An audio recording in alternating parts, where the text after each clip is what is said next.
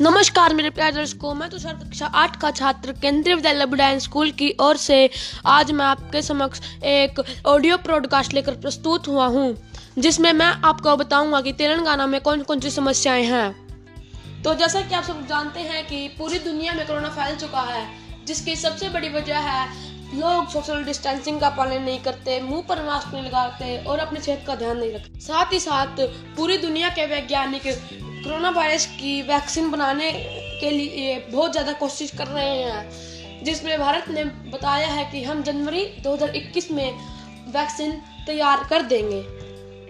तो मैं आपको बताऊँगा कि तेलंगाना में समस्या क्या क्या है। तो सब, पहली समस्या तो आप जानते ही हैं कि कोरोना वायरस तेलंगाना में बहुत ज़्यादा फैल चुका है। दूसरी समस्या शायद आपको बताओगे कि तेलंगाना में बहुत ज़्यादा बारिश के कारण बाढ़ आ चुकी है, जिसकी वजह से बहुत सारे लोगों को अपना घर छोड़ना पड़ रहा है। बहुत ज़्यादा लोगों की वहाँ पे मृत्यु हो रही है। तेलंगाना में मृत्यु भी दो कारणों से हो रही है। पहला, कोरोना वायरस से मृत्यु हो रही है। और दूसरा, कि वहाँ पर बाढ़ की वजह से बहुत ज़्यादा मृत्यु हो रही है। और लोगों को अपना घर छोड़कर जाना पड़ रहा है। कुछ लोग अपने परिवार वासियों को खो रहे हैं। जिसकी वजह से वहाँ पर इतनी समस्या है कि उन लोगों को अपने घर से दूर होकर कहीं और शांत जगह पर जाना पड़ रहा है।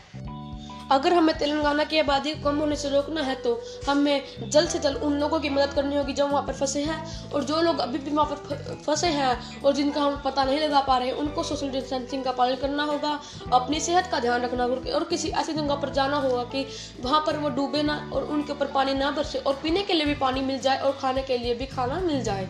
तो मैं आज के इस ऑडियो में ये, यही कहूँगा कि तेलंगाना के वासियों जहाँ पर भी हैं, वो सुरक्षित रहें। और अच्छे से अपना ध्यान रखें तो धन्यवाद।